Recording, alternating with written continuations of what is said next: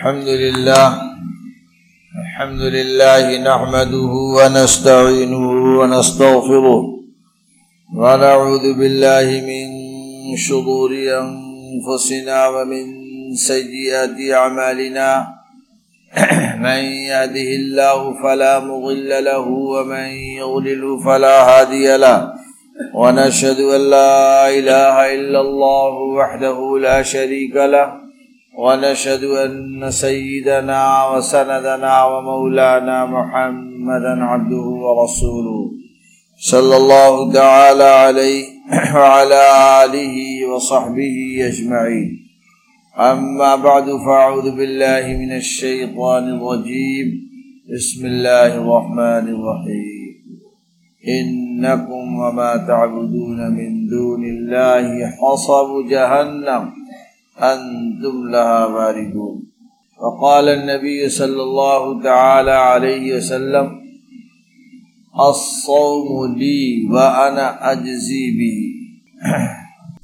ये बात कई दिनों से चल रही है अल्लाह ताला क़यामत में मबूदान बातिल को और अपने अलावा तमाम मबूदान को उसके पुजारी समेत जहन्नम में डाल दें, ताकि पुजारियों को अपने महबूद की बेबसी का और आजजी का मंजर देखने को मिले तो उनकी हसरत और बढ़े। इसलिए इंसान को गैरुल्लाह की इबादत और परस्तिश से बहुत बचने की ज़रूरत है। ख़ास तौर से इंसान अपनी नफ्स परस्ती में ज़िंदगी गुजारता रहता है और इसको मबूद की तरह मानता रहता है और इसके साथ बर्ताव, इबादत की तरह ज़रूरी समझ कर करता रहता है, फिर भी उसे एहसास नहीं होता।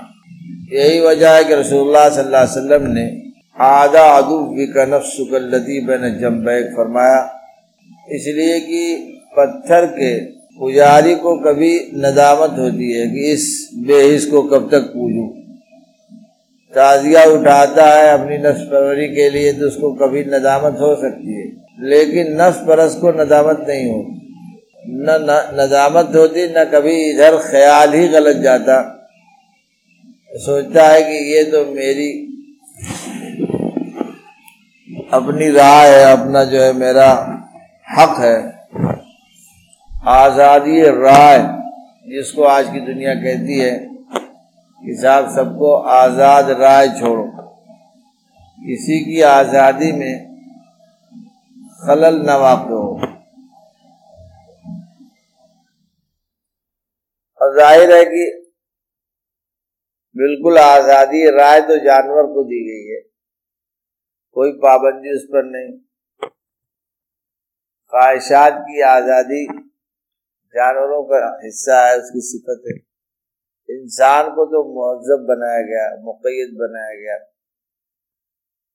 खाने का तरीका, पहनने का तरीका, चलने का तरीका, इसी तरह निकाह का तरीका, मशरू हुआ हर हर कौम में अपने अपने ही अंदाज से सही। हर एक और तहजीब को इंसान का कमाल समझते हैं और आज भी दुनिया की हर कौम ही समझती है कि कुछ न कुछ पाबंदी रहनी चाहिए, कुछ उसूल होना चाहिए। इसलिए इस्लाम भी, शरीयत भी मुकम्मल एक नफ्स का इलाज है, अगर देखा जाए। नफ्स की मुकम्मल जो है, आज़ादी को पाबंदी में रखने वाली चीज़ वो शरीयत इसलिए इस्लाम की जो तारीफ़ की जाती है, गर्दन बतात नेहादन। इसको जरा बंद कर थोड़ी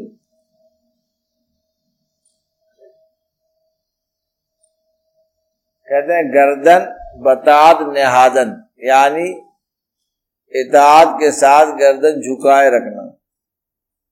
ये इस्लाम।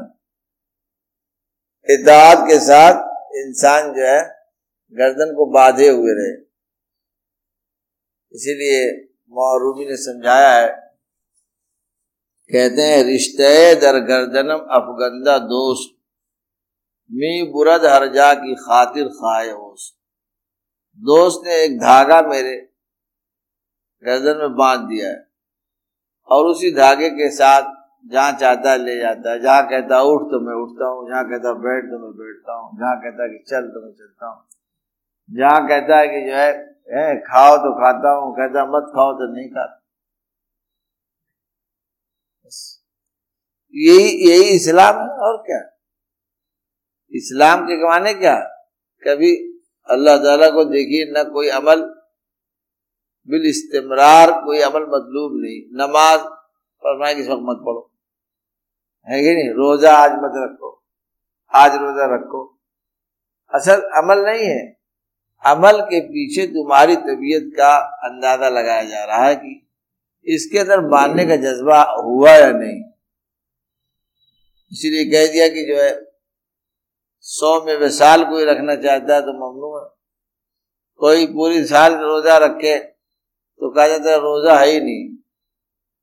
है कि नहीं? जो साल भर रोजा है आदत में होगी नफ्स की आदत पर ही कदगन लगानी थी। खाने की आदत भी सही नहीं और न खाने की आदत भी सही नहीं। दोनों आदतों को के बीच में रखना है कि जब कहें खाओ तो खाए, न कहें तो कहें कि मत खाओ तो न कहें असल कमाल ये, न कि किसी चीज़ का आदि हो जाना। तो बहरहाल, इस्लाम मुकम्मल हमारी, हमारे तमाम शोबों में जो कैदे आयद करता है, वही शरीयत है, वही हमारे लिए। अल्लाह की तरफ़ से जो है मोहब्बत का सबूत है और हमारी जो है इतात फर्मबरदारी का वही अंदाज है, वही मामला है। बस। इसलिए नफ्स इंसान को सबसे ज़्यादा, एक तो नफ्स को कभी दुश्मन नहीं समझ इतना जो है शातिर है कि सबसे बड़ा दुश्मन होने के बावजूद आपका सबसे बड़ा दोस्त बना हुआ है। आप कभी अपने नफ्स को दुश्मन नहीं समझ सके। ये तो रसुल्ला की निगाह थी, जिसने कहा आधा आदू बिका है। तुम्हारा सबसे बड़ा दुश्मन तो आज जैसे अमेरिका देखिए, दुश्मन है कि नहीं? लेकिन इतना मीठा है कि आप उसको दोस्ती समझने में मजबूर है। कहते साहब, नहीं, बड़ा खैर खा है। इसका बाल हमें अच्छा लगता है, लाओ रखने। इसकी दाढ़ी भी रखने तो क्या रहे दोस्त है। हमारी भी तरक्की सोचता है। ज़्यादा इसका उतारा हुआ कपड़ा भी हमें जेब देगा। इसलिए उसका उतारण भी पहन लेता है। जितना मक्कार दुश्मन होता है, उतने ही सामने वाला उसके धोखे में रहता है, पता नहीं पता उन सब मक्कारों में सबसे बड़ा मक्कार जो है, वो कौन है? नफ्स। वो क्या करता है? हमारी अपनी आँख से गुनाह करा के हमारा नुकसान करा दे। हमारी अपनी जबान से गुनाह करा के हमारा नुकसान करा दे। हमारे हाथ पैर को हमारे खिलाफ लगा दिए खत्म। अब हमारा हाथ पैर है कि नहीं जब कहते हैं, जब बेरा ही खेत खाए तो बचेगा क्या? तो ऐसी जब हमारे ही हाथ पैर हमारा नुकसान पहुंचाएँगे, हमारे पास बचेगा क्या? कुछ बचेगा? कुछ नहीं बचेगा। इसलिए रसूलुल्लाह सल्लल्लाहु अलैहि वसल्लम की नज़र ही से देख सकती थी। आप ही से पहचान सकते थे। अन नबी फुसीम फरमाया, मेरा नबी तो तुम्हारी जानों से ज़्यादा तुम्हारा खैर खा है। तुम जिस खाने में अपनी भलाई समझते हो हो सकता है मेरा नबी तुम्हें उसे रोक दे। इसलिए कि तुम उसमें भलाई देख रहे हो, लेकिन नबी उसके अंदर भलाई और बेहतरी नहीं देख रहे हैं। वो तुम्हारी बेहतरी तुमसे ज़्यादा सोचते हैं। तुम्हारी भलाई तुमसे ज़्यादा सोचते हैं। तुम चंद गज देखते हो, वो तो दूरबीन लगाए बैठे हुए हैं। यहाँ से पूरी दुनिया की सरहदों को यहीं से बैठे बैठे देख रहे हैं। और जो दूरबीन लगी हुई है, वो बरसत को भी देख रही है। जो दूरबीन नबी को अल्लाह ताला नता फरमाई है, वो यहीं से मैशर को देख रही है। यहीं से जो है पुलसरात को देख रही है। यहीं से अल्लाह ताला ऐसी कुरान में खिताब फरमाते हैं। जगह जगह अल्लाह ताला ने जो है, इसी अंदाज में। देखिए जी, बहुत सी जगह फरमाते हैं क्या बोलो दरल मुजमीन उसमें है? पारे। बोलो, दवा इदिल मुजिबूर अब बुज़ुर्ग में आप देखेंगे इदिल मुजिबूर ना की शुरू से गर्दन झुकाए बैठे हुए हैं, खड़े हुए हैं। अपनी किताब को पीट रहे हैं कि, माल हाजल किताब लादिर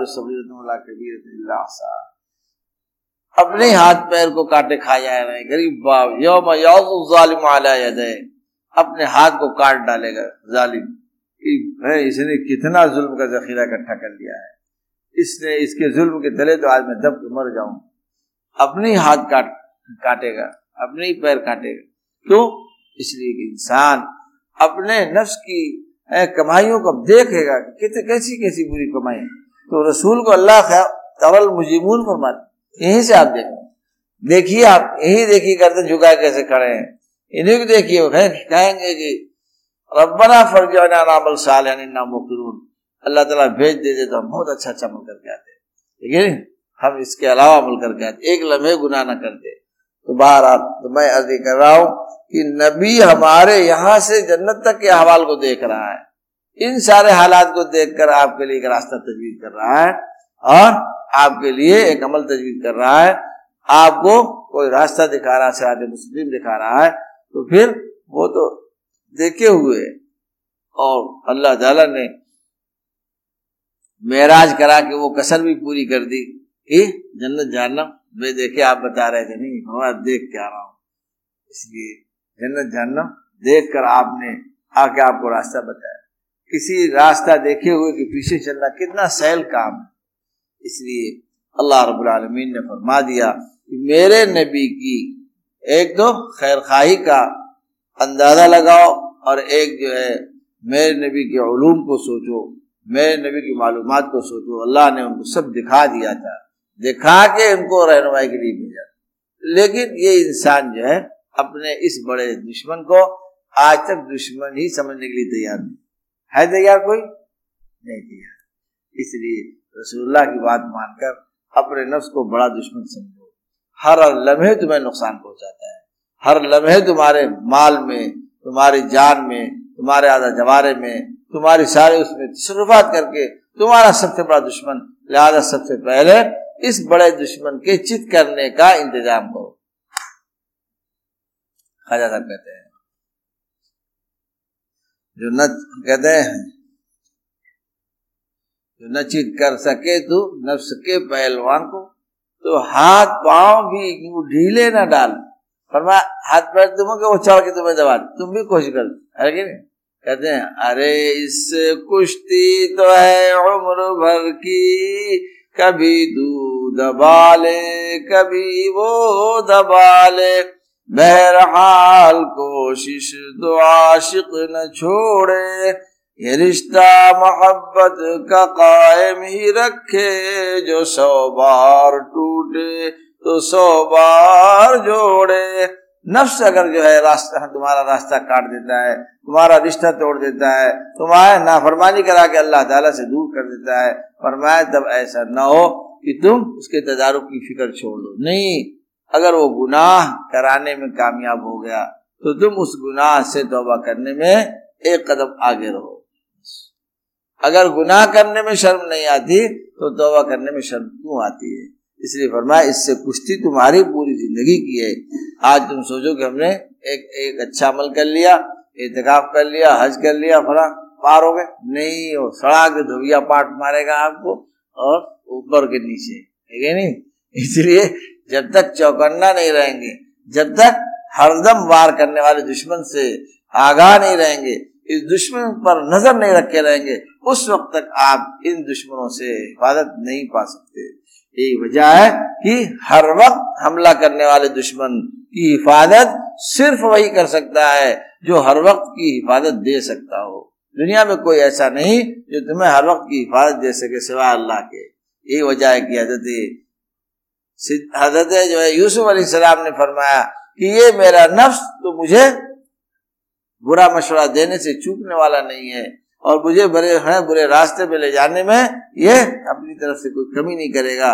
इल्ला रहम रब्बी, मेरे रब की रहमत का साया जब नसीब होगा मुझे, तभी मैं इससे बच सकता हूँ। इसलिए नफ्स से बचने का है कि नहीं, सिर्फ़ एक है कि अल्लाह हिफाजत करे और अल्लाह हिफाजत जब ही करेगा, है कि नहीं, जब उसकी इतात करेंगे, जब आप उससे मोहब्बत का सबूत लेकिन उसको मोहब्बत का सबूत देंगे। इसलिए की हिफाजत, इनायत, अहले मोहब्बत को मिलती है। किसको मिलती है? ठीक है नहीं? दुश्मन कहना मर जाए भाड़ में जाए खड़ा अगर मोहब्बत का सबूत है, मशकूक नहीं है तो हिफाजत, इनायत उसकी होती चली जाएगी। इसलिए अल्लाह ने शैतान के लिए कैसा नुस्खा था फरमाया? फरमाया कि देखो इन शैतान मधु ये शैतान तुम्हारा दुश्मन है, लेकिन क्या है? फतखिदु अदुआ तुम भी इसे दुश्मन बना दो। इसका इलाज ये है, इसको दुश्मन समझकर हर वक्त इससे चौकन्ना रहो। इसके वसवसे से चौकन्ना रहो। इसके ख्याल से चौकन्ना रहो। हरदम सोचो कि शैतान आया या नफ्स आया। शैतान आया या नफ्स आया। ये दोनों जो है, आपके ऊपर हमला मुसलसल करते रहेंगे। और दोनों में फ़र्क है कि मुलमत ने लिखा है कि शैतान को तो इससे कोई दिलचस्पी नहीं कि आपको उस गुनाह में कोई लज्जत मिलती है कि नहीं। बाहर में जाइए लेकिन वो सिर्फ़ ये चाहता है कि ये किसी न किसी सूरत से गुनाह करता रहे बस। लिहाजा जब शैतान मशवरा देता है गुनाह का तो ये उसकी अलामत बताया है। शैतान जब मशवरा देता है गुनाह का तो वो धड़ धड़ बदलता रहता है। आपने उसने एक, एक मशवरा दिया आपने खड़ा नहीं थोड़ा दूसरा दे दिया फिर तीसरा दे दिया फिर चौथा दे दिया। वो कहता चाहे तुम कुछ भी करो गुनाह करो बस। तुम्हारे पीछे शैतान जो है, मसौदा डालता रहेगा और तुम्हारे तुम्हें गुनाह में मुबतला करके वो अपना चला उसका ये काम। लेकिन नफ्स जो है, तकादा करता है, उन्हीं गुनाहों का तकादा करता है जिसमें उसको लजत मिलती है इसी हज़रत थानवी लिखते हैं, अगर एक एक ही गुनाह का तकादा बार बार हो रहा हो तो समझो कि नफ्स जो है तुम्हें धक्का दे रहा है। और अगर मैं अलग अलग किस्म के गुनाह आते जाते रहते हैं तो फरमाया समझ लो कि वो क्या है? वो शैतान तुम्हारे ऊपर है। इन दोनों के एतबार से फिर उसका इलाज करो। है कि नहीं? अरे समझ गए? तो बाहर मालूम ये हुआ कि ये दोनों अंदर के बाहर के, एक अंदर का, एक बाहर का। एक अंदर का, एक बाहर का, ये दो दुश्मन हरदम आपके पीछे लगा हुआ है। उस, इसके लगने में भी राज। दुश्मन क्यों पैदा किया? दुश्मन पैदा करने में भी अल्लाह ताला हमसे नेकी ज़्यादा कराना चाहते हैं।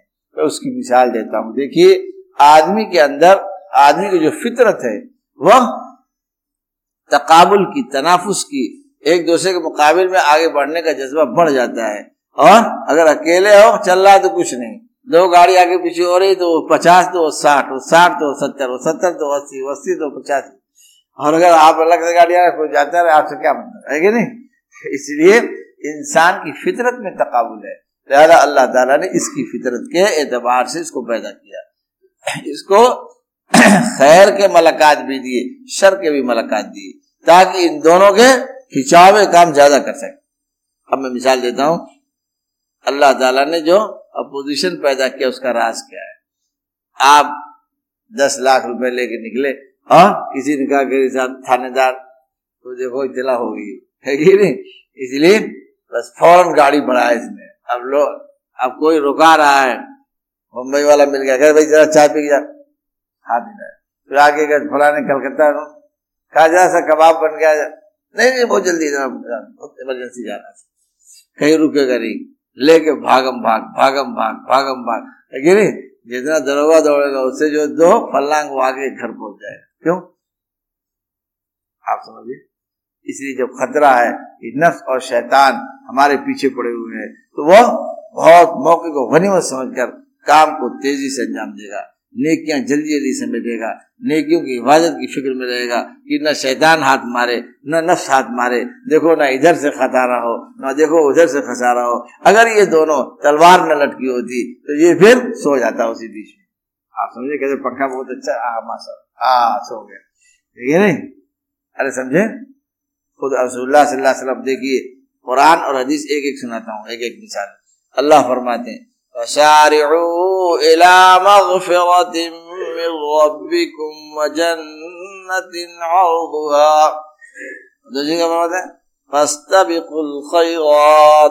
देखो, खैरात के मामले में दौड़ के और फरमाया की मफरत का काम दिखाई पड़े तो सूरत से चलो।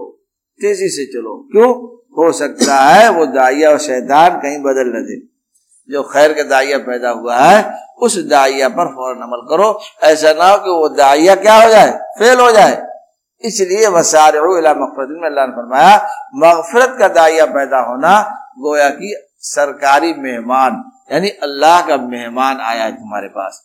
है कि नहीं? खैर का जज्बा अल्लाह का मेहमान है। फरमाया, इस मेहमान को जल्दी से चाय पानी पिलाओ। है कि नहीं? यानी इसके जज्बे पर फ़ौरन अमल करो। इस जज्बे को सर्द होने से बचाओ। हो सकता है जज्बा सर्द हो जाए तो अमल छूट जाए, और हो सकता है जज्बा बाद में न पैदा हो। लिहाजा जो ख्याल आए, फ़ौरन जो इस पर अमल करो, और फ़ौरन अमल करके अपनी नीकी सेव कर लो। है कि नहीं? फट दे। अकाउंट सेव करता है कि नहीं आदमी? वैसे फ़ौरन इसको अकाउंट में डाल लो। तो ऐसा ना हो कि अल्लाह की तरफ़ से यह आया हुआ मेहमान वे खातिर मजारात के चला जाए। दादा जान से किसी ने कहा था हज़रत, ये बूढ़े बाप लोग हैं, अस्सी साल के हो गए और फिर भी दाढ़ी छिला रहे हैं। जवानी में तो चलो, इनको शौक था। फरमाया कि देखो, गुनाह की एक नौसत है। फिर खैर, गुनाहों की नौसत जब मुसलसल लगी रहती है तो खैर का जज्बा उठना बंद हो जाता है। और फिर खैर का ख्याल ही नहीं आता। अब ख्याल ही नहीं आएगा, अब कैसे मरहम लगाएगा भाई? अब ख्याल नहीं आएगा और शैतान का जादू सबसे आखिरी ये होता है कि शैतान कहता है कि मैं गुनाह को गुनाह ही नहीं समझने दूँगा। बस आखिरी जादू गुनाह को क्या है? कहता है कि ये गुनाह ही नहीं, क्यों गुनाह है? सारी दुनिया दाढ़ी मुड़ाती तुम्हारे एक से क्या होता है? चलो, ठीक। मौलाना साहब समझा उसने भैया, एक हम अकेले सब लोग तो क्या क्या करते हैं? हम तो खाली दाढ़ी मुड़ाते नहीं? वो ऐसे खुश है। उससे पूछो कि भाई, लोगों को बहुत गहरे गहरे अमराज पकड़े रहते हैं, तुमको सिर्फ़ एक ही बुखार है, क्या ज़रूरत है इलाज करने की? तो कहेगा, नहीं भैया जी, किसी सूरत से आज जल्दी दवाई दीजिए, बहुत जल्दी। और सुबह से पहले, इफ्तारी से पहले पहले अगर उतर जाए तो बहुत अच्छा है। तो बीमारी को तो क्या है? बहुत जल्दी जो है उतारना चाहता है। और रूहानी बीमारियों को वो वो क्या है? मरगूब समझता है, महबूब समझने लगता है। तो शैतान का काम ये है, उस गुनाह को गुनाह न समझने। तो ये दो दुश्मन आपके ऐसे जो हर वक्त अटैक करते रहते हैं। ओवरटेक, है? अटैक और ओवरटेक। दाएँ से बाएँ से हमला करते रहते ठीक है? बात समझ में आ गई? खाजा साहब समझाते हैं।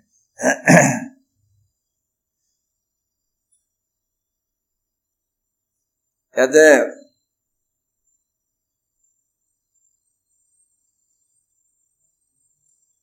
वार होने को है गाफिल सबल। है नफ्स शैता क्या है? दर बगल हाँ? नफ्स शैता है खंजर दर बगल छूट रहा है। कहते हैं, वार होने को है गाफिल सबल, और आना जाए दीनो ईमा में खलल।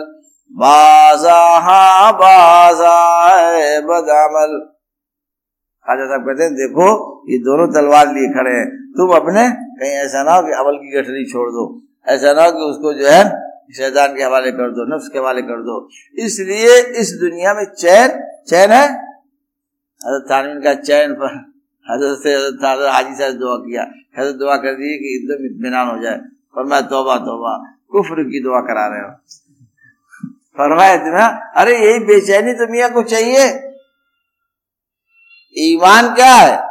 कुफ्र और फरमाया ये लटका है। पर इंसान जो है, बीच में ईमान लटका रहता है। इसलिए अगर जो है, उसकी हिफाजत का हरदम ख्याल न रखेंगे तो वह कोई झटक ले जाएगा। देखिए नहीं? शैतान झटक ले जाएगा। ईमान अमाल सालिया पर वार होता रहता है। खुद रसुल्ला फरमाते हैं, माली वली दुनिया वमा नफी दुनिया, इल्ला करा की बिन तहत शजरत व तरका मैं विशाल देखता जो सीरत पे मैं गौर करता हूँ, मुझे लगता है कि हजूर इस दुनिया से दौड़ के गुजर गए, बस। मिट्टी बोलते हुए जिसको कहते निकले, और बकिया कुछ नहीं। कितना काम, कितने अनवा का काम, कैसे कैसे हजूम कार में, आप वसल्लम की जो ज़िंदगी को इंसान अगर समझना चाहे तो बहुत बड़ा मौजूदा है नबी का उनकी खुद ज़िंदगी, घर की ज़िंदगी। नौ अजवाज हम मामूली चीज़ है। ग्यारह अजवाज तक रही। जब नौ बीवियाँ आखिर में भी थी तब भी दो लोडियाँ भी थी फिर ग्यारह, श्री जिन रिवायत में आता ग्यारह ग्यारह सफरा से हजूर फारिग हो जाते थे। तो उसमें लोग कहते हैं कि दो का इंतकाल हो गया नहीं, उसमें दो लोडी इसलिए आप अंदाज़ा लगे साठ, बासठ साल की उम्र है और नौ घरों में, नौ घरों का मेंटेनेंस। एक आदमी का तो खाली मौलवी रियाज साहब, हमारे यहाँ दो ही घर में परेशान है। ठीक है नहीं? सुबह गए तो शाम को, शाम का सुबह कहीं यहाँ झगड़ा कहीं वहाँ झगड़ा।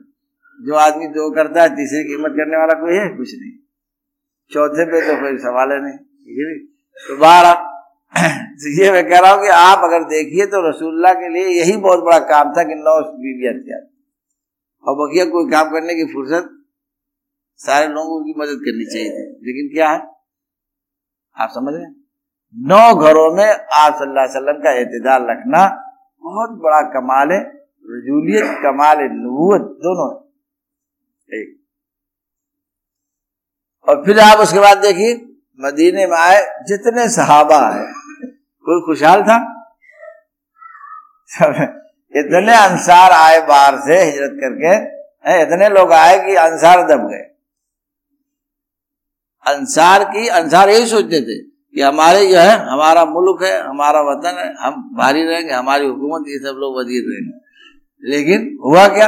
हजूर का फरमान जारी हो गया अलाइमा मेल कुरैश। फरमाया, कुरैश जो है, वो इमामत करेंगे। बात बिगड़ी थी जो जमहूरियत दिमाग में चाहे नाफिज हो ना हो, लेकिन ये परेशान करती रही, हमेशा लोगों को। हम तो ज़्यादा हैं। लेकिन इतने आए बाहर से कि ये ज़्यादा कम हो गए। ठीक है? एक। और जो आया वो सब फाका मस्त। सिवाय दो चार के, इनके घर नहीं, उनके दर नहीं, उनकी फलाना नहीं, उनके फलाना नहीं, उनकी कुछ नहीं। है कि नहीं? इतने सहाबा बिल्कुल फाका मस्त ये हजूर के पीछे एक अलग एक काम, ठीक है? तीसरे एक इकदाम इसी में करना है। दुश्मनों पे इकदाम हो रहा है। तर तर तर तर तर तर जो मदीने की ज़िंदगी है तो मौलाना के जैसे इमरजेंसी चल रही इधर जंग से फारिग नहीं हो दूसरी जंग में भेज दिया। इधर इधर। यहाँ जा रहा, इधर दूसरे लोगों को उधर भेज दिया। आप ज़्यादा सत्तावन जो है, सराया है। इसमें राजक और जो और भी अखबार इसमें सैतालीस जो सराया आप वसल्लम की, आठ साल की ज़िंदगी। सन दो हिजरी से जो है, गजवा शुरू हुआ, गजवा बदर। आप अंदाज़ा मदीने की दस ही साल की ज़िंदगी थी ना। इसी में आठ, नौ साल में सारी दुनिया में डंका पिटवा दिया। और इतने साल, इतनी लड़ाइयाँ हुई, आज अमेरिका की लड़ाई लड़ने के बाद अब बीस साल उसका जो है, मैदा सही रहेगा। है कि नहीं? एक लड़ाई लड़ने के बाद सब दिमाग से बोझ उतर जाता है, खजाना खाली हो जाता है, सारी चीज़ें कितने लोग मर गए, कितने अपाइज हो गए, कितना फिर वो कोई बात करता है तो सारी दया खुद रोकती चुप रहो खामोश रहो जैसे काम मत करो। है अब ये नस्ल जब मर मरा के खत्म तो अगली नस्ल आती, तब उसको भागा के आदमी लड़ाई लड़ता है। लेकिन रसोल्ला की जंग देखिए आप। आसुल्ला अरे समझ इसलिए आप फरमाते हैं, माली बड़ी दुनिया, कैसी बात? फरमा इस दुनिया से मेरा लेना देना क्या? अब बताइए, जिसके लिए सब पैदा किया गया, वो कह रहा है कि मेरा इस दुनिया से क्या लेना देना?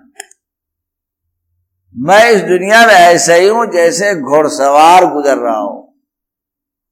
और चलते चलते खाने का दोपहर का वक्त आया तो वो बैतुलूम की पाकड़ दिखाई पड़ी फरमाया उतरे वही, खाए और टेक लगाए फरमाया उसके बाद फिर निकल पड़े। एक दरख्त निकला सायदार, वहाँ उतरे, फिर नाश्ता किया, फिर निकल पड़े। इस रिवायत को अगर आप सोचिए तो आपकी पूरी ज़िंदगी तब आईने की तरह सामने आज आदमी इतना परेशान है कि सर कोई मकान में परेशान है, दुकान में परेशान है, कोई घर में, असल बात ये, काबिल गौर ही चीज़ नहीं है। अगर आप देखें तो ये सोचने की चीज़ ही नहीं है। बस जैसा गुजरता चला जाए कोई दिन को रोक पाएगा भाई? सूरज निकला है तो ये डूबे बगैर रहेगा? नहीं। और डूब गया तो फिर रात अंधेरी रहेगी, सब गुजर रही। इस दुनिया में सारी मुसीबतों को समझाने के लिए एक ही नुस्खा काफ़ी है। हज़रत थानवी से किसी का हज़रत बहुत परेशान। हज़रत ने फरमाया कि भाई, इस दुनिया को जन्नत मत समझो। दुनिया को दुनिया समझो। और दुनिया को सो दुनिया समझना, फरमाया, ये खुद सारी बीमारियों के इलाज है। एक, यानी ये दुनिया क्या है? गुजरगाह है क्याम गाह नहीं है। और गुजरगाह में नाश्ता नहीं मिला, खाना नहीं मिला, सफ़र में वक्त पे सोना नहीं, कोई शिकायत बात है सफ़र है अच्छा से चलो, सफ़र में होता रहता आप समझे? तो इस दुनिया में कोई मुसीबत आए, वो आरजी। जाड़ा परेशान कर रहा है, यही सोचो आरजी है। गर्मी परेशान करे तो सोचो आरजी है। बरसात साहब हरदम घर टपक रहा सोचो, अरे, दो दिन की बात। बहुत ऐसा होता है हम लोग सो, टपक रहा है। चल भाई, किनारे को। फिर सो गए, फिर बात, फिर और आगे करो। है कि नहीं? और अक्सर महीने महीने रह जाते क्या अरे, खत्म। बरसात क्या दिन का है। मैं गया था बरसाती लेने थे, खाजी मूसा साहब से विचार बहुत समझ तो हमसे कहा कि मुझसे क्या करिए बरसाती कहे, भाई, वहाँ से आना हो तो पहली घंटी हमारी है, और स्कूटर से आते हैं तो भीग जाते हैं तो बड़ा गड़बड़ होता है। और कहेंगे देखिए, पूरे साल में दो ही, तीन मतबा ऐसा होगा। हम हाँ तो कह रहे बताइए, आप तीन दिन बरसाती पहनेंगे और जो है तीन सौ तिरसठ दिन उसको रखेंगे कहा? हम कहें, ठीक करें उसने कहा, जहाँ रखेंगे, खराब हो जाएगी। ये, अरे, तीन दिन भीग जाइए। तीन दिन भीग लीजिए, वो अच्छा है। हमने कहा, तुम्हारे जैसा ताजिर तो एक सामान नहीं भीगेगा। हमने कहा, बताइए, कहने नहीं आपकी, मौलाना उनके आपको ही मशवरा दिया है कि नहीं? अरे, समझे? दुनिया के ना होने का एक गम और होने के एक हज़ार गम दुनिया के पास नहीं है, क्या है? एक गम है। और अगर है तो कितना गम दादा टैक्स, है कि नहीं? दरोगा tax, income tax, sale tax, और टैक्स। वो कह रहे थे कि मालेगांव में जो है, वहाँ आठ एजेंसी ऐसी जो है तहकीक कर रही थी, वो एक दूसरे को पता नहीं। आप बताइए, गवर्नमेंट ही का इतना बड़ा पेट है कि उसमें आठ एजेंसी ऐसी तहकीक कर रही थी, एक एजेंसी दूसरी एजेंसी से मुतारफ नहीं है कि ये भी है। तो ये इतने टैक्सेस इधर बच गए। तो इस दुनिया के होने का एक ना होने का एक गम, और होने का एक हज़ार। ठीक है? अरे समझ गए? तो एक हज़ार गम लेने के सब तैयार है। जिससे पूछो, एग्ज़ाम मिले, कहा कि दुआ कर दो, हज़रत, पैसा जब मैंने कहा, पैसा तो हो जाएगा, लेकिन बहुत लात खाओगे। तो कहा कि हम तैयार हैं। हमने कहा अच्छा बताओ। थोड़ा मौका रहता तो इसी इलाके के आदमी से तो कहने के साथ, फलाने साहब की तरफ़ से हो जाए। हमने कहा, फलाने साहब के अब्बा ने हमसे खुद बताया था कि हज़रत जब हम यहाँ आए थे तो ये बर्फ़ की सिल्ली पे पुलिस बाँध देती थी और उसके बाद पिटती थी। उसके बाद फिर पलट देती थी, फिर उधर पीटती थी। तो मैंने कहा कि ऐसे पैसा आया है। तो कहा, साहब, हम तैयार है आप जो आप समझे फिर आने के बाद कितनी मुसीबत? इतनी मुसीबत है आने के बाद कि बे गोली खाए, उसको नींद नहीं आती। ठीक है? एक फकीर जा रहा था, हज़रत थानी ने किस्सा लिखा है, कि लकड़हारा था। गया, लकड़ी काटा, खूब बड़ा गठर लेके जा रहा था। थोड़ी देर के बाद कि नहीं, बाज़ार से पहले उसको कोई दरख्त मिला वहाँ। लकड़ी उतारा और एक रोटी रखे हुए था। कुछ लोग ठकुआ वगैरह रखते हैं नहीं, ऐसी रोटी रखे था, खाया और दो जग पानी पिया और सो गया। हाँ खर्राटा लेके। मक्खी भी आए तो चली जाए सब इधर से उधर। लिखा है धारवी ने कि नवाब साहब जा रहे थे तो उन्होंने उसको मंजर को देखा। तो नवाब साहब ने कहा कि भाई, ऐसा खाना और ऐसी नींद अगर मुझे मिल जाए तो मैं आधी नवाबी उसको लिख दू। फरमाया कि भाई, मुझे तो न नींद आती और न मैं वक्त से खा पाता, न मैं वक्त से सो पाता। डॉक्टर इतनी कैद लगाए हुए कि दो कतरा आप जो है, लींबू का रख लीजिए और चार कतरा साहब जो है है, मूली का रख लीजिए और जो है साग, पलकी का जो है दो पत्ती खाइएगा, तीसरी पत्ती मत खाइए। आप इसको तफरी समझिए, हज़रत थानवी लिखे। और अगर आज की नई दुनिया की है फोर्ट गाड़ियाँ जिसकी है, जिसके पास इतना पैसा था, उस एक जमाने वो नंबर एक का था। तो अखबार में एक है, उसके बारे में एक बात देखी थी, याद आ गई। उसने लिखा कि उसके लिए उसने कहा कि अगर पार्लियामेंट में बयान दिया था अमेरिका के अगर मुझे कोई एक दिन खूब मनमानी खाने दे, मनमानी सोने दे तो मैं अपनी प्रॉपर्टी का आधा उसको लिख दूँगा। हाँ? जिसमें जो है, मुझे ये पता नहीं कि मेरे बैंकों में कितने कितने रुपए हैं और कितने जो है डॉलर पड़े हैं, मुझे मालूम नहीं। अच्छा दौलत का वो मालिक को कह रहा है कि मैं आधी लिख दू कितना भाई? कह रहे बस एक दिन खाने को और एक दिन सोने को दे दे। उसने कहा, मैं सोता तो आज एक डेढ़ घंटे बाद डॉक्टर जगा देता है कि देखो देर तक सोएगा तो इसके दिल की जो है हालत ठीक नहीं है गफलत भी मर जाएगा। तो उठा के सुई लगाता है, उसके बाद है कि नहीं? खाना खाता हूँ तो फिर मैं वो अरक देता है, जूस देता है, दवा देता है, कोई लज्जत न रोटी बोटी की मिलती नहीं। उसे कहा, ना, मैं अपने जी से खा सकता हूँ, न जी से सो सकता अरे भाई फोर्ड फोर्ड कंपनी के मालिक की आधी दौलत आपके पास है कि नहीं? आधी दौलत है? खाम का परेशान हो। अरे, इसी आधी में खुश रहो। पूरी ले लोगे तो ऐसे चले हो जाओगे, जैसे वो है कि नहीं? मुंबई में एक साहब ने भोला सुरती वाले का किस्सा सुनाया। तो मैं, हम लोग दावत में गए हज़ार आदमी आए। बाहर साहब चिकन बिरयानी ये, वो सब बहुत इंतज़ाम। कहा कि वो सब उठा पठा के आए, बैठे। तो कहा कि मालूम हुआ कि उनके लिए प्याज काट के रखी गई थी और साग। लोगों ने पूछा तो कहा कि बस, हम रोजी तो सब आपकी है ये। हमारे खाते भाई खिलवा दिया आप लोगों को। हमारे तो यही, प्याज रोटी, साग रोटी, फलाना। डॉक्टर लोग खड़े हैं, बैठे हैं, सुन रहे देखिए। ठीक है खाने ही नहीं देते किसी को। डॉक्टर साहब? खाने देते कि नहीं? खुद सो रहे हैं, सोने नहीं देते को। तो बस ये है। तो दुनिया होने का क्या भाई? एक हज़ार। हज़रत पतापड़ी कहते हैं, वो तो कहिए कि तेरे गम ने बड़ा काम किया। अल्लाह के नाराज़ होने का जो खतरा लगा रहता था और कि इस गम ने तो जो है, बस इसी गम ने ज़िंदगी को सही कर दिया। वो तो कहिए कि तेरे गम ने बड़ा काम किया, वरना मुश्किल था गमे जीस्त गवारा करना। गमे जीस्त तो रुकता ही नहीं। कैसे नहीं रुकता? हज़रत ने कहा कि एक बादशाह का भाई था। तो मजनू टाइप टहलता तो लोग क्या कह रहे, आप जो है, शाही खानदान के हैं, बहुत नाक कटती है। तब समझदार था वो, शरीयत वाला था। तो कहने लगे, साहब, तुम लोग पहले टहलते रहे तो लोग क्या तुमको समझते तो कहेंगे, ठीक है, पैजामा कहा ठीक, पैजामा पहन तो उसने कहा, जब पैजामा पहनेंगे तो उसके लिए चिकन का बढ़िया कुर्ता चाहिए। हाँ क्या है, इसमें क्या उसने कहा, जब चिकन का कुर्ता अगर पहले फिर सदरी चाहिए। कहने के साथ बिल्कुल वो भी मिल जाएगा। उसने कहा, फिर उसके लिए बेहतरीन एक सवारी घोड़ा है। ठीक। वो भी हाजिर उसने कहा, ऐसा है फिर साइज़ चाहिए? कहेंगे हाँ साइज़ भी। उसने कहा साइज़ उसके लिए चाहिए तो फिर वो घोड़ा बांधने के लिए एक मकान और उसके लिए फिर मैं उसे अच्छा मेरे लिए, मैं उससे बड़ा घोड़ा हूँ तो लिहाजा मेरे लिए एक बंगला चाहिए। कहा, ठीक है, सब हो जाएगा। सबके बाद उसने कहा, उसके बाद फिर एक सल्तनत चाहिए। क्या कहा? क्या कहा भाई? समझ गए? उसने कहा, भाई, इतना बड़ा बवाल एक पैजामा पहन के क्यों मैं खरीदू? एक पैजामा पहन के? इतना बड़ा बवाल बवाल मैं क्यों खरीदू? बस, मुझको जो है अल्लाह ताला ने जो बना दिया, वो मेरे लिए बहुत है। अगर मैं यहीं से अल्लाह को राज़ी करके पहुँच जाऊँ तो बस खत्म, कामयाब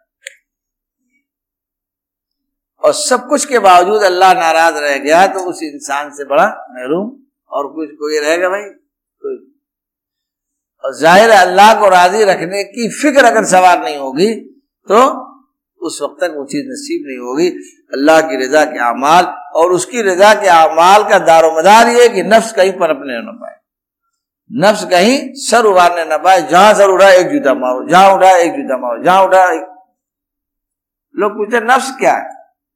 मरगूबात तबिया गैर शरिया को नफ्स कहते हैं। यानी तबीयत के जो तकाजे काम करने के पैदा होते हैं। अगर अल्लाह के हुक्म के मुताबिक है तो ठीक है, अल्लाह के हैं। हुक्म समझ के पूरा करो। अल्लाह ताला के हुक्म के खिलाफ नफ्स अंगड़ाई ले रहा है और तकाजे कर रहा है। इसी का नाम नफ्स है। उसी तकादे को कुचलने का नाम नफ्स को मारना है। और उसको, उस तकादे को दबाकर अल्लाह के हुक्म को ज़िंदा कर ले जाए। बस यही नफ्स का मुकाबला और यही नफ्स की लड़ाई और यही, है कि नहीं? फिर आप मुकाबला करते रहेंगे मुकाबला करते करते एक वक्त गालिब हो जाए बात में समझ गए अगर समझ में आ गई तो तो मैं अर्ज़ कर रहा था, हमारा सबसे बड़ा दुश्मन, जो हर वक्त हमारे ऊपर हमला आवर रहता है, वो हमारा नफ्स और उसका एक मुहित शैतान है। लिहाजा, है कि नहीं? इन दोनों से कटने के लिए इंसान को ज़रूरत है कि एक खारिजी दोस्त भी बनाए। है ना जो शैतान को धक्का मारे, उसी को शेख कहते हैं।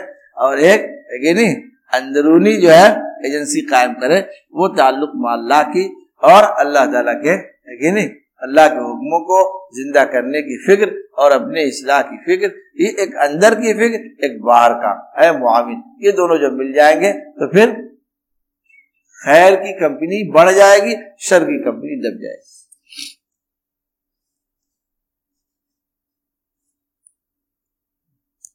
बहरहाल अल्लाह ताला ने मैंने कल कहा था रोज़े के लिए बात रहेगी कि देखिए, इस रोज़े में भी हमारी नफ्स खुशी है और इस रोज़े में भी नफ्स के तकाजे को दबाने की बहुत बड़ी जो है स्कीम है, अगर समझिए तो। इसकी तमाम मरगूबात तबीयत जो हैं और वो शरिया है, मरगूबात तबी शरई को अल्लाह ताला ने हटा दिया। उसको, है नहीं? उसकी तरतीब बदल दिया। उसको, बस। उलट पलट दिया। जैसे कहते हिड़ दिया खत्म जाओ। अब वो समझ ही नहीं आ रही। इसलिए फरमाया कि क्यों? रोजा फरमाए असोमोली ये रोजा मेरा है। अब मैंने समझाया था आपको कल कि रोज़े के पीछे अल्लाह ताला का ताल्लुक कैसे नसीब होगा? मना करने वाले को, जिस चीज़ से रुक रहे हो, उसके रोकने वाले को देखने की कोशिश करो। कौन रोक रहा है? है कि नहीं? इसलिए यहाँ फरमाया कि ये रोजा मेरा है। इसमें अगर तुम मुझे देखोगे तो बस तुम ही देख सकते हो और मैं तुमको देख सकता हूँ, बकिया तीसरा कोई नहीं है। कि नहीं? रोजा की हिफाजत में हम और तुम बस आगाह हैं इस रबते खफी से। इस रबते खफी से अल्लाह और फरमा बंदे के ताल्लुक। और इसी ताल्लुक को आप जितना जो है परवान चढ़ाएँगे वही ताल्लुक मोहब्बत में, और मोहब्बत में फिर शिद्दत बढ़ेगी तो इश्क में वही ताल्लुक बढ़ता चला जाए। कहते हैं, आपसे फिर तुम हुए और तू कौनवा हो गए। कुर्बत बढ़ती है, बढ़ते बढ़ते बढ़ते, है कि नहीं? बिल्कुल, है कि नहीं? मोहब्बत अपनी सरहदों को छूने लगती है। ऐसी अल्लाह ताला ने ये रोजा जो दिया फरमा ये मेरा है। तो जब मेरा है, अल्लाह का रोजा है, और आप तो रोजा रखने वाला भी मेरा होगा कि नहीं होगा? जिसे में आता है ना? कली मतानी हबी बतानी कलीमतानी हबीबतानी। कलीमतानी हबीबतानी रहमान खफीफतानी। लिखा कि कलिमा हबीब है। कलिमा महबूब क्या माने? यानी कलिमा का पढ़ने वाला महबूब हो जाता है। कलमा तो महबूब ही है लेकिन महबूब को अपनाने वाला भी महबूब हो जाता है। इसलिए असोमोली रोजा अल्लाह का है, क्या माने?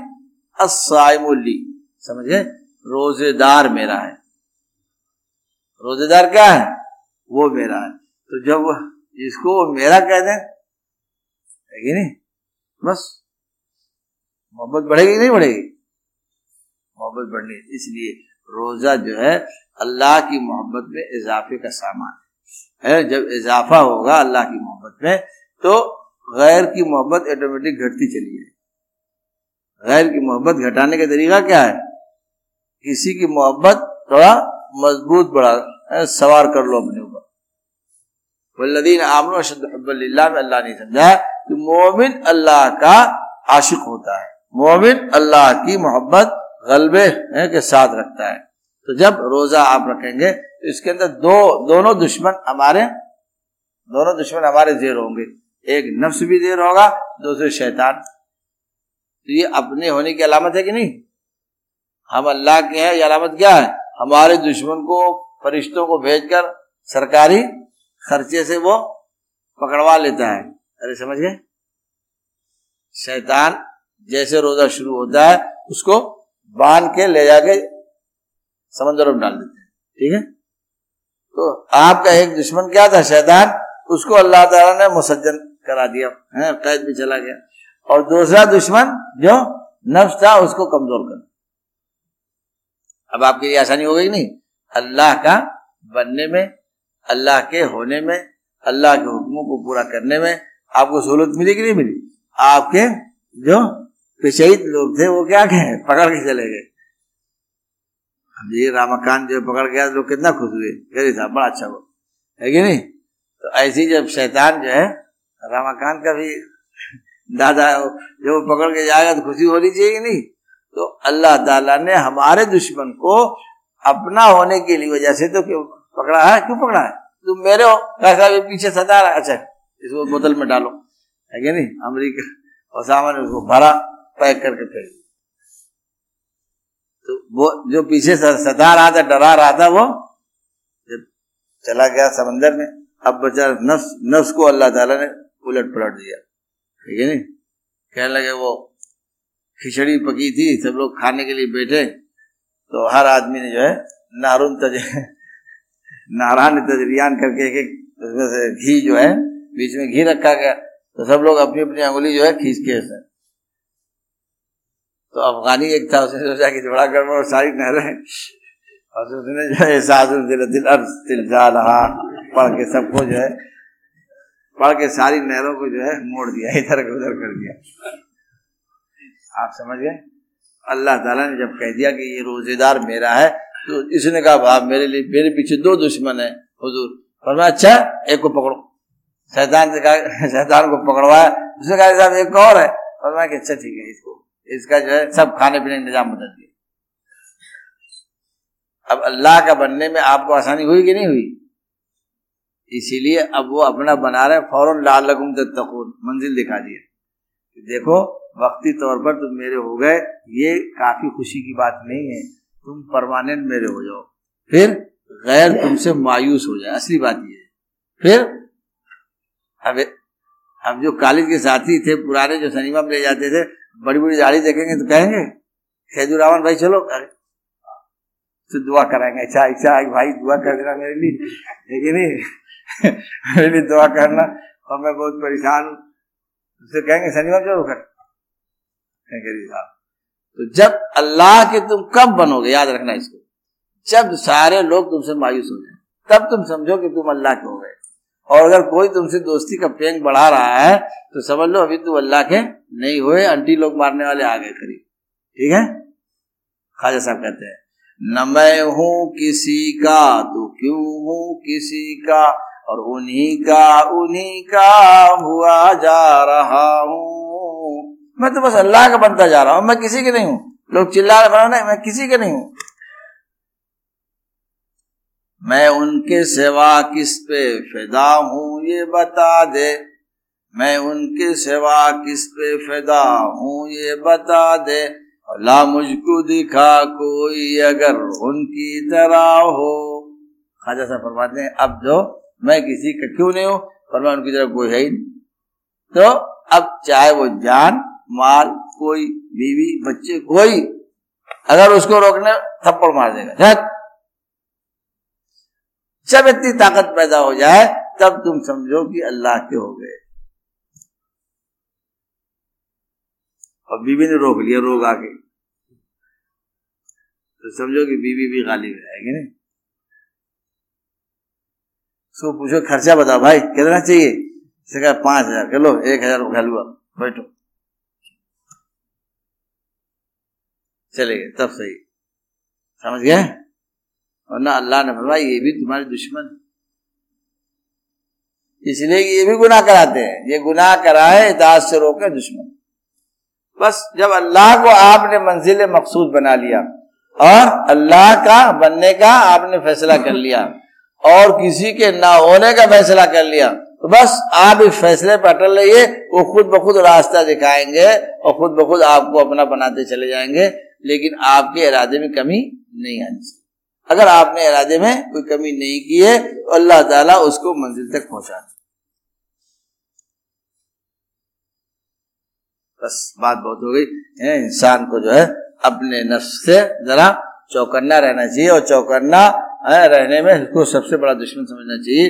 वो क्या है? वो यही है देखिए कि आपके अपने इख्तियार को भी वो नहीं? गलत इस्तेमाल कराता है। बाहर क्या हो रहा है उसको छोड़िए। खुद उसकी अपनी ज़िंदगी में उसके नफ्स की सरदारी से अल्लाह ताला की दोस्ती मजरू होती चली जाती तो जो अल्लाह से दूर करे, वो आपका दुश्मन है। है नहीं? जो अल्लाह से दूर करे, वो दुश्मन है। इन शैतान मुबीन। जो अल्लाह ने फरमाया, है कि नहीं? वो अगर खुली हुई उसकी दुश्मनी का आपको यकीन है तो नफ्स के उससे बड़े दुश्मन होने का भी यकीन आपको करके ज़िंदगी गुजारना चाहिए। और उसके बड़े, सबसे बड़े दुश्मन होने का राज यही है कि वो ऐसे तौर से आपसे बर्ताव करता है कि आप आज तक उसको दुश्मन नहीं समझ सके। रोज दुश्मनी का काम करता है और दोस्त का दोस्त बना बैठा हुआ। समझे? रूमी ने कहा कि नफ्स खुदरा कुश जहाने ज़िंदा कुछ और मैं किसी को मत मारो, इसी को मार दो।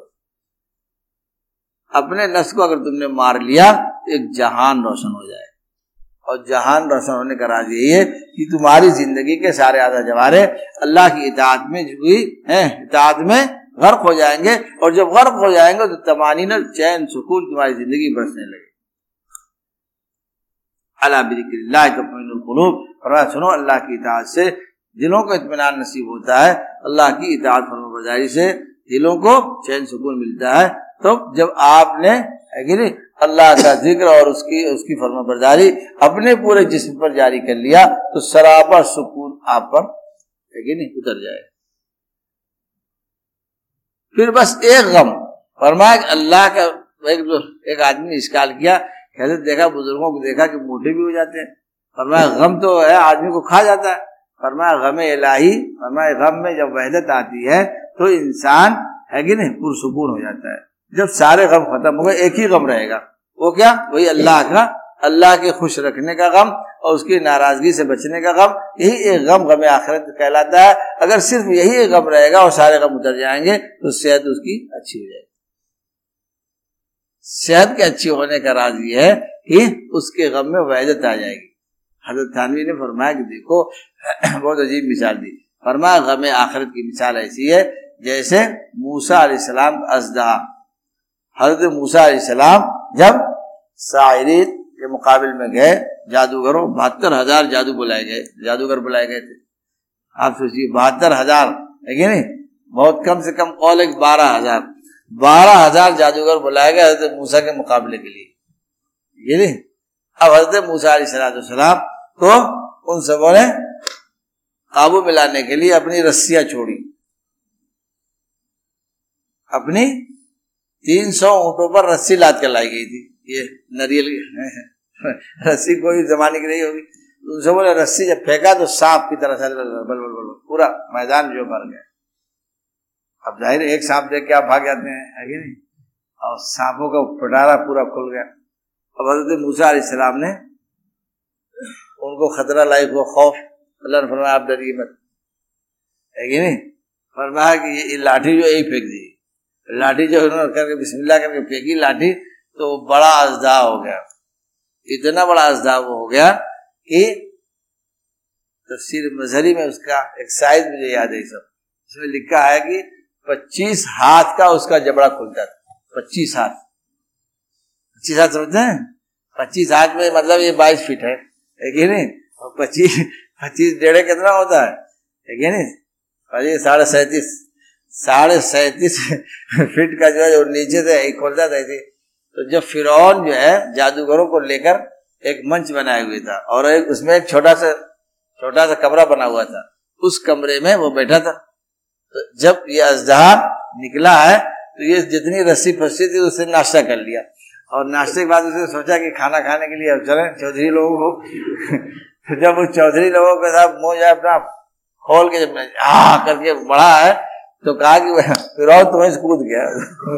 कूद के भागा, पूरा उसका मचान जो बनाए हुए था, इतना बड़ा मैदान था ठीक नहीं? उस मैदान को देखने के लिए मचान बहुत ऊँचा बनाया गया था। तो वो जो मकान और मचान बना था, वो जब गया तो उसने जो है, बेलचा की तरह एक अपना नीचे रहा एक ऊपर पूरा दबा हाँ समझे? पूरा मुँह खोल के उसकी पूरी बिल्डिंग खा गया।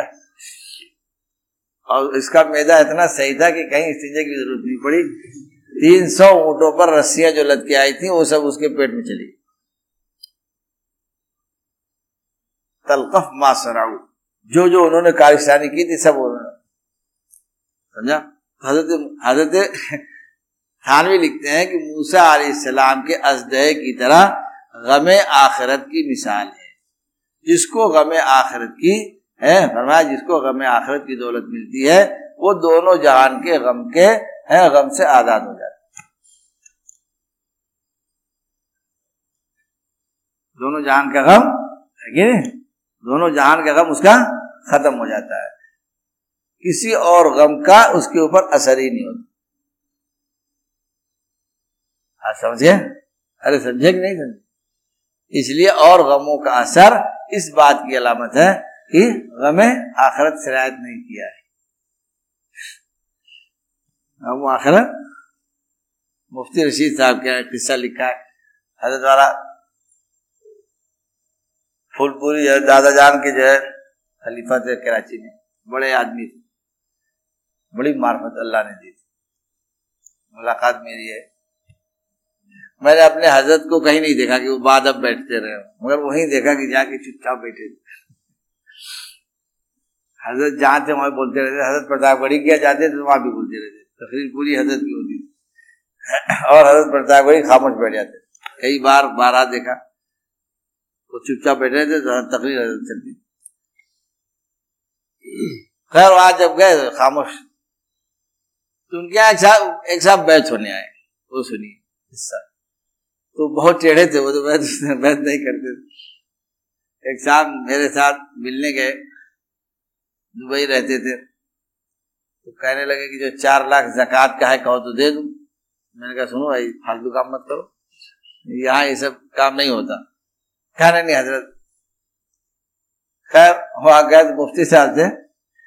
मुलाकात तो मेरे कहा कि मेरे मुलाकाती है दुबई रहते हैं। खैर, मुसाफा किया कहने लगे कि, उन्होंने कहा कि चार लाख रुपया और मैं हटा भाई, क्या यहाँ तो कैसे चले आए?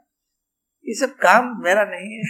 हमारे वक्त जैसे कोई पकाना खाना उसने जो है, इतना नाराज़ उसमें हो गए कि वो एकदम सिकुड़ गया वो। हमने कहा बताइए एक आदमी मुलाकात नहीं करते बताइए वो आए जब जनरल जिया मिलने आया तो कह दिया कि जाके कह दो कि दाढ़ी शरीर रख के आओ तो मुलाकात अब बताइए सदर था एक बार आज मिलने आया कहा कि वक्त नहीं है तो कहा साहब से मुसावा कर चले जाएँगे। कहने का ऐसा है कि शरई मीरास को मुल्क के पाकिस्तान का कानून बनाओ। ये कानून पास कर लेना तब बोला कहा। इतने टेढ़े थे वो, है कि नहीं? उनकी मस्जिद में कोई बेदाढ़ी वाला आदमी नमाजी नहीं जाता सफ़े अव्वल में तो सवाल ही नहीं बैठ गया, उसी वक्त उठा देते थे। वो कहते थे कि तुम यहाँ बैठ गए हो, अभी इमाम को अगर ज़रूरत पड़ गई उदू टूट गया और है इमाम किसको बनाएगा? तुम्हारे जैसे बड़ा सारे लोग नमाज़ चली जाएगी। भागो पीछे। खैर।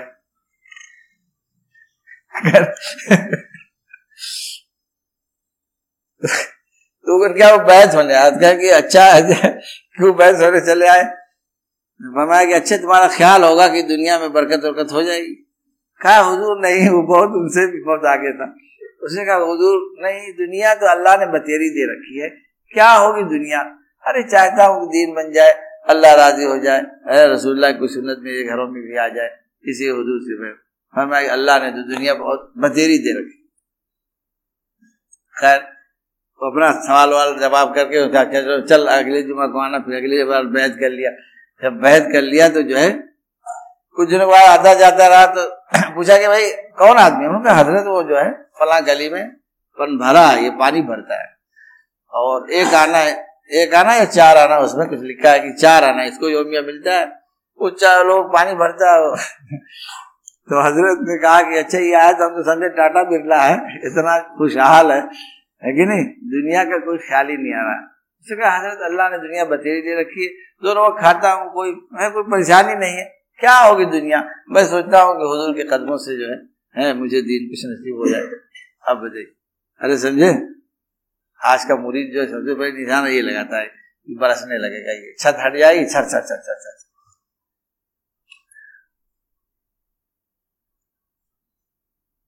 आप समझे? उनके यहाँ कितना काम होता था भाई? आज का मालदार कहता है कि फलाने मदरसे में चंदा नहीं देंगे हमारे यहाँ मिलने आने। हम कहते तुम्हारे नौकर है, क्या हो? सुनिए, इतना काम होता था कि अमेरिका ने ताजुब से पूछा कि किसी मुल्क की इमदाद आ रही है, क्या बात है? अफ़गानिस्तान में इतना काम कैसे हो रहा है? पाँच सौ किलोमीटर सड़क। रशीद ट्रस्ट याल इतना बड़ा हॉस्पिटल, मोल्ला मुस्तशफा मोल्ला उमर, पूरे अफ़गानिस्तान का सबसे बड़ा हॉस्पिटल। सरकारी गैर सरकारी सब हॉस्पिटल पे। उन्होंने कहा कि पूरी दुनिया में जो सबसे कीमती मशीन सब लग लगा। कंटेनर का कंटेनर साहब पूछा कहाँ से वो मौलाना था? कौन मौलाना? वो मुफ्ती रशीद अरे अमेरिका ने बराह रास्त कहा कि साहब, मुझको उनको हवाले कर दो। नवाज़ शरीफ नवाज़ शरीफ ने कहा टेढ़े मौलवी हैं आप इसी बात मत करो।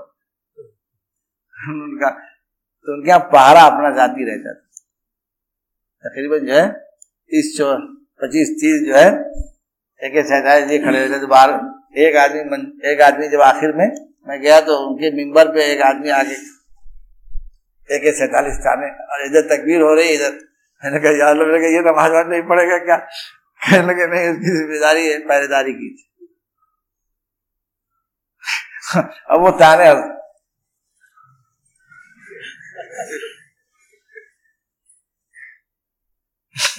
मैं मुफ्ती साहब बात करने लगा तो मेरे दो करीब आके खड़े हो गए। मैंने कहा, चल उधर खड़े हो, भाई, इधर कहा? तो उल्टा से बस नहीं हुआ, हमको क्या साहब उसको डांटा कि यहाँ करीब समझ गए? तो ये क्या कहे? जब इनसे तब इन्होंने कहा मालूम की जो है किसी से मुलाकात नहीं करते थे। लेकिन इतना बड़ा काम पाकिस्तान में किया और इतना बड़ा काम अफ़गानिस्तान में किया कि जिस जो सारे दुनिया के कलूब का मालिक है उससे उसका ताल्लुक था और किसी से। सलामी नहीं न मुसावा कंटेनर के कंटेनर सामान मैंने देखा जाते हुए और छोटी सी मस्जिद, छोटा सा काम वहाँ कुछ नहीं। मालवा की जब शिपिंग यानी बहरी जहाजों से सामान उतर रहे और हज़रत से बात करने की ज़रूरत नहीं पैसा के बारे में अगर बात कर दिया तो फिर खरीद क्या तुम लोग यहाँ देखो, हर जगह नहीं, दफ्तर में पूछो, गुंजाइश होगी तो लेंगे। हम बताइए, वहाँ दफ्तर में नोटरी लगी थी, जक़ात बंद। सदका बंद, फलाना का इजमत में पैसा, नहीं ज़रूरत नहीं। हम बोल था सोचते कि कैसा भी पैसा आ जाए धड़ाधड़ किसी सूरत से दे दे। सब बढ़ाई अल्लाह के ताल्लुक मज़बूत रखिए, खुद बखुद है कि नहीं? सारे जहान का मालिक अल्लाह ही है कि कोई और है भाई? अब वो आदमी जो है, ऐसा था, वही कराची रहता था कि पूरी ज़िंदगी हिम्मत नहीं पड़ी मुसाफा करने की। आज तुम्हारा सबसे एहसान है कि आज तुमने कम से कम उनको, उनसे मुलाकात करा दी। आप समझ गए हज़रत वाला शारदुई गए थे हकीम साहब थे, हकीम साहब भी बात नहीं कर पाते थे। सब लोग बैठे थे। उन्होंने बाबा के लिए लिखा तकरीर हुई उनके मस्जिद में। हज़रत क्या आए तो मुफ्ती साहब ऊपर रहते थे, किनारे उतर उतर के नहीं आए। मालूम हुआ कि तबीयत ठीक नहीं है अब यहाँ यहाँ जब आए हज़रत का बयान हुआ था लोग हज़रत हुआ के ऊपर चलिए चाय पीना है। तो हकीम साहब सब लोग थे, मैं भी मजलिस में था। तो यहाँ जब जाके बैठे तो एक चौकी बैठे हो तो उन्होंने जाती का हज़रत मैंने। आपकी सारी तकरीर सुन ली, तबीयत में आज कुछ बशासत नहीं थी, इसलिए जो नमाज़ मैंने यही पढ़ी। खैर तो बात हो अब मुसाफा करके जब सब लोग बैठ गए, हज़रत, सब लोग अपने कुर्सी पर बैठे जगह तो पाँच मिनट तक सब गर्दन झुकाया खामोश बैठे। कोई कोई बात ही नहीं। तो मैंने कहा कि ये लगता है कि आज खामोश वाली मजलिस हो जाएगी। थी शाह साहब ने फरमाया था कि जिसको मेरी खामोशी से नफा नहीं होगा, उसको मेरी गोयाई से नफा नहीं होगा। इसी अल्लाह वालों से अगर मोहब्बत, अकीदत हो तो देखते ही क्या गली में पहुँचते ही, है कि नहीं? नहर में पानी आ जाता है, और तो बहुत देर उसके बाद हज़रत ने कहा, हज़रत फिर बोले, फरमाया कि मुफ्ती साहब, अरे मेरा नाम लिया कि इनसे मुलाकात हो हाँ हज़रत मैं न्याज हासिल कर चुका हूँ। पहली मुलाकात हो गई। फिर वो हज़रत ने एक दूसरी बात पूछी। इसी मुझे पहले ही बुला लिया। पहले मुलाकात मेरी पहले हो गई। जब मैं पहली बार मिलने गया, वो भी अजीब किस्सा है। पहली बार यहाँ गया तो मैं सहारनपुरी में था। तो मैं इफ्ता का साल था, कुछ इम्तहान का वो था। तो छुट्टी तो मैंने सोचा, चलो कराची चला जाओ खैर, जब वहाँ गया, पहुँचा तो तो मैंने कहा कि ज़्यादा जान के उसको चलना है। हुआ कि मुफ्ती रशीद साहब से पहले मिल लिया जाए। तो मुफ्ती साहब के जब गए, जोहर की नमाज़ पढ़ के तो ऊपर चले गए थे, जोहर पढ़। हकीम साहब थे, और मैं था, और तीन, दो, तीन आदमी और थे। तो मैंने कहा, ये मुफ्ती तो रहीम साहब थे, उनके नाम ही सब जो है। तो मैंने कहा, भाई, मुफ्ती साहब कहाँ है? हकीम साहब तो बोल ही नहीं रहे मैंने कहा, आप बोलिए जब वो क्या हुआ? आपको क्या परेशानी है आप ही बात करो खैर तो हमको तो ये सब जानते हैं हम फट रहे मेरे साथ गए वहाँ। हमने कहा मुफ्ती साहब से मुलाकात करनी, कहाँ है? अरे तो हज़रत चले गए ऊपर। मैंने कहा, तब कह के अब आज नहीं उतरेंगे। पंद्रह पंद्रह साल हो गया मुझे। ऊपर जाने के बाद फिर आज तक उतरे नहीं। चाहे कोई आया मैंने कहा जरा बात तो करा लो तो कह रहे, नहीं नहीं, बात भी नहीं हो सकती। अरे मैंने कहा, तुम मत बात कर, बटन दबा के मुश्किल तो मैं बात करूँ। तो आप आए कहा? आप हैं कौन? मैंने कहा, मैं बाहर से आया हूँ। कहाँ से? मैंने कहा, आप नहीं समझेंगे बहुत दूर की बात है। हकीम जो अपना मुस्कुरा रहे थे, वो बोल ही नहीं रहे थे। तो फिर उसने कहा, मैंने कहा, आप लगा के दे दीजिए। खैर, बेचारे, बहुत दबाव वबाव से उनका जो है, बटन दबाई ही बटन दबाई। डर रहा था जैसे करंट लग रहा उसको तो मैंने कहा कहते जब मैंने उठाया तो बहुत आवाज़ उनकी एकदम बोलते थे। कौन? तो मैंने कहा बताया कि मैं अब्दुल्ला फुलपुरी बोल रहा हूँ। अच्छा अच्छा सुना आपके लिए सुना था कि आप तशीफ लाए मैं तो हाजिर होने वाला था। अच्छा मैं आ, आ रहा हूँ। खैर दो तीन मिनट बाद तीन चार मिनट बाद उतरे। वज़ू करके हाथ पहुँचते थे। तो आदि उन्होंने माजरत किया कि मैं जो है थोड़ा लेट आया हूँ। माजरत चाहता हूँ, शहजादे से बावजूद मिलने का दाइया पैदा हुआ था, इसलिए वज़ू करने में देर होगी हमने कहा आपका बेवजू ही काफ़ी था बावजूद तो बहुत खैर आए तो उनकी तो हवा खसक गई, मुफ्ती था अपना खसक के चले गए, वहाँ मुफ्ती तो रही। बाहर चले गए समझ गए कि हाई टेंशन है मामला। कर बातचीत की तो क्या मैंने कहा कि, मैं पहली बार आया था, सोचा कि दादा जान के यहाँ जो है हाजिरी वो खानदान का मैं पहला आदमी आया हूँ। उनकी रेलत के बाद से कोई नहीं आया। उस वक्त यही ख्याल आया, चलो फातिह, खैर वहाँ जब गया। तो मैंने कहा, चूँकि आप बड़े मियाँ के खलीफा हैं, चार्ज आप ही देख गए हैं, इसलिए मैं सोचता हूँ कि आपकी साथी चलो बस, उन्होंने गाड़ी। उस वक्त जो है, पचासी, कितने की, पचासी लाख की गाड़ी की गाड़ी निकली, सोलह सिलेंडर गाड़ी फ़ौरन ऑर्डर हुआ, गाड़ी निकालो, हम लेके जाएँगे, खुद ही गाड़ी चलाया, लेके गए फिर वहाँ फाते दादा के पड़े आए। समझ रहे कि नहीं? हाँ मुलाकात हुई। तुमने पूछा कि आपका मामूल क्या है? दादा के यहाँ जाने का। तुमने कहा, मैं पीर के यहाँ, पीर के यहाँ हाजिरी देता हूँ। हर पीर को पीर के हाजिरी देता हूँ। तो कहा, आज तो पीर नहीं है। कहीं, कोई बात नहीं है हाथ के लिए चलेंगे तकवा का एक रोग है। और लगते ही महसूस हो जाता था पहुँचते ही मानो कि एकदम अल्लाह ताला का सकीना बरसा। उसके बाद बहुत मिजाज में मिजाज दादा जान के खास मिजाज जिहाद का उनमें बहुत ज़्यादा था। तो जब मैं गया तो उनके कमरे में वो रखी हुई थी। वो क्या कहते हैं बंदूक टाइप की छुट्टी नहीं मिजाइल में वो घड़ी बनी थी ऐसी कि जो इधर से गोला छूटता था खट फिर वो, फिर इधर से टक टक बंदूक में वो घड़ी में सेट थी, बिजली ही से वो गोलीबारी होती थी इधर, फिर इधर। है? वो तो ऐसी थी, बिजली की। बिजली की बनी थी तो उसमें बंदूक बना के उसका गोला छूटता है इधर इधर फिर इधर से गोला, इधर इधर तो कहा मुफ्ती आपने देखा? मैंने कहा, मैंने तो आती देखा इसको। क्या कि देख रहे एक तरफ़ इंडिया पे बमबारी हो रही है एक तरफ़ अमेरिका पे।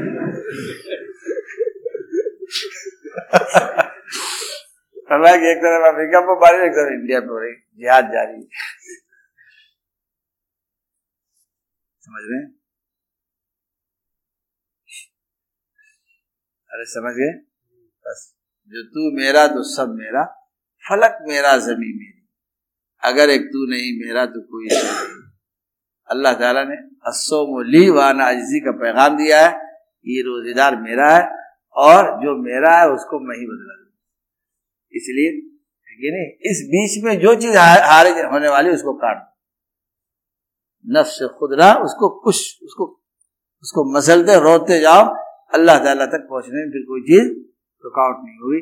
इमाम अहमद नंबर ने ख्वाब में अल्लाह ताला को देखा, पूछा कि मेरे बोला कई फासिल हुई कैसे पहुंचू आपको? फरमाया कि जईल कदम अला नफ्सिक फरमाया कदम अपने नफ्स पे रख दो और मेरे दरबार में आ जाओ। गैर शरई तकाजों पर फ़ौरन पाँव हमारा रखो, दबा दो उसको। पैर रख के उसको दबा दो और फिर मेरा दरबार तुम्हारे लिए खुला मैं तुमसे दूर नहीं हूँ। सुबह अल्लाह। हम चलो भाई।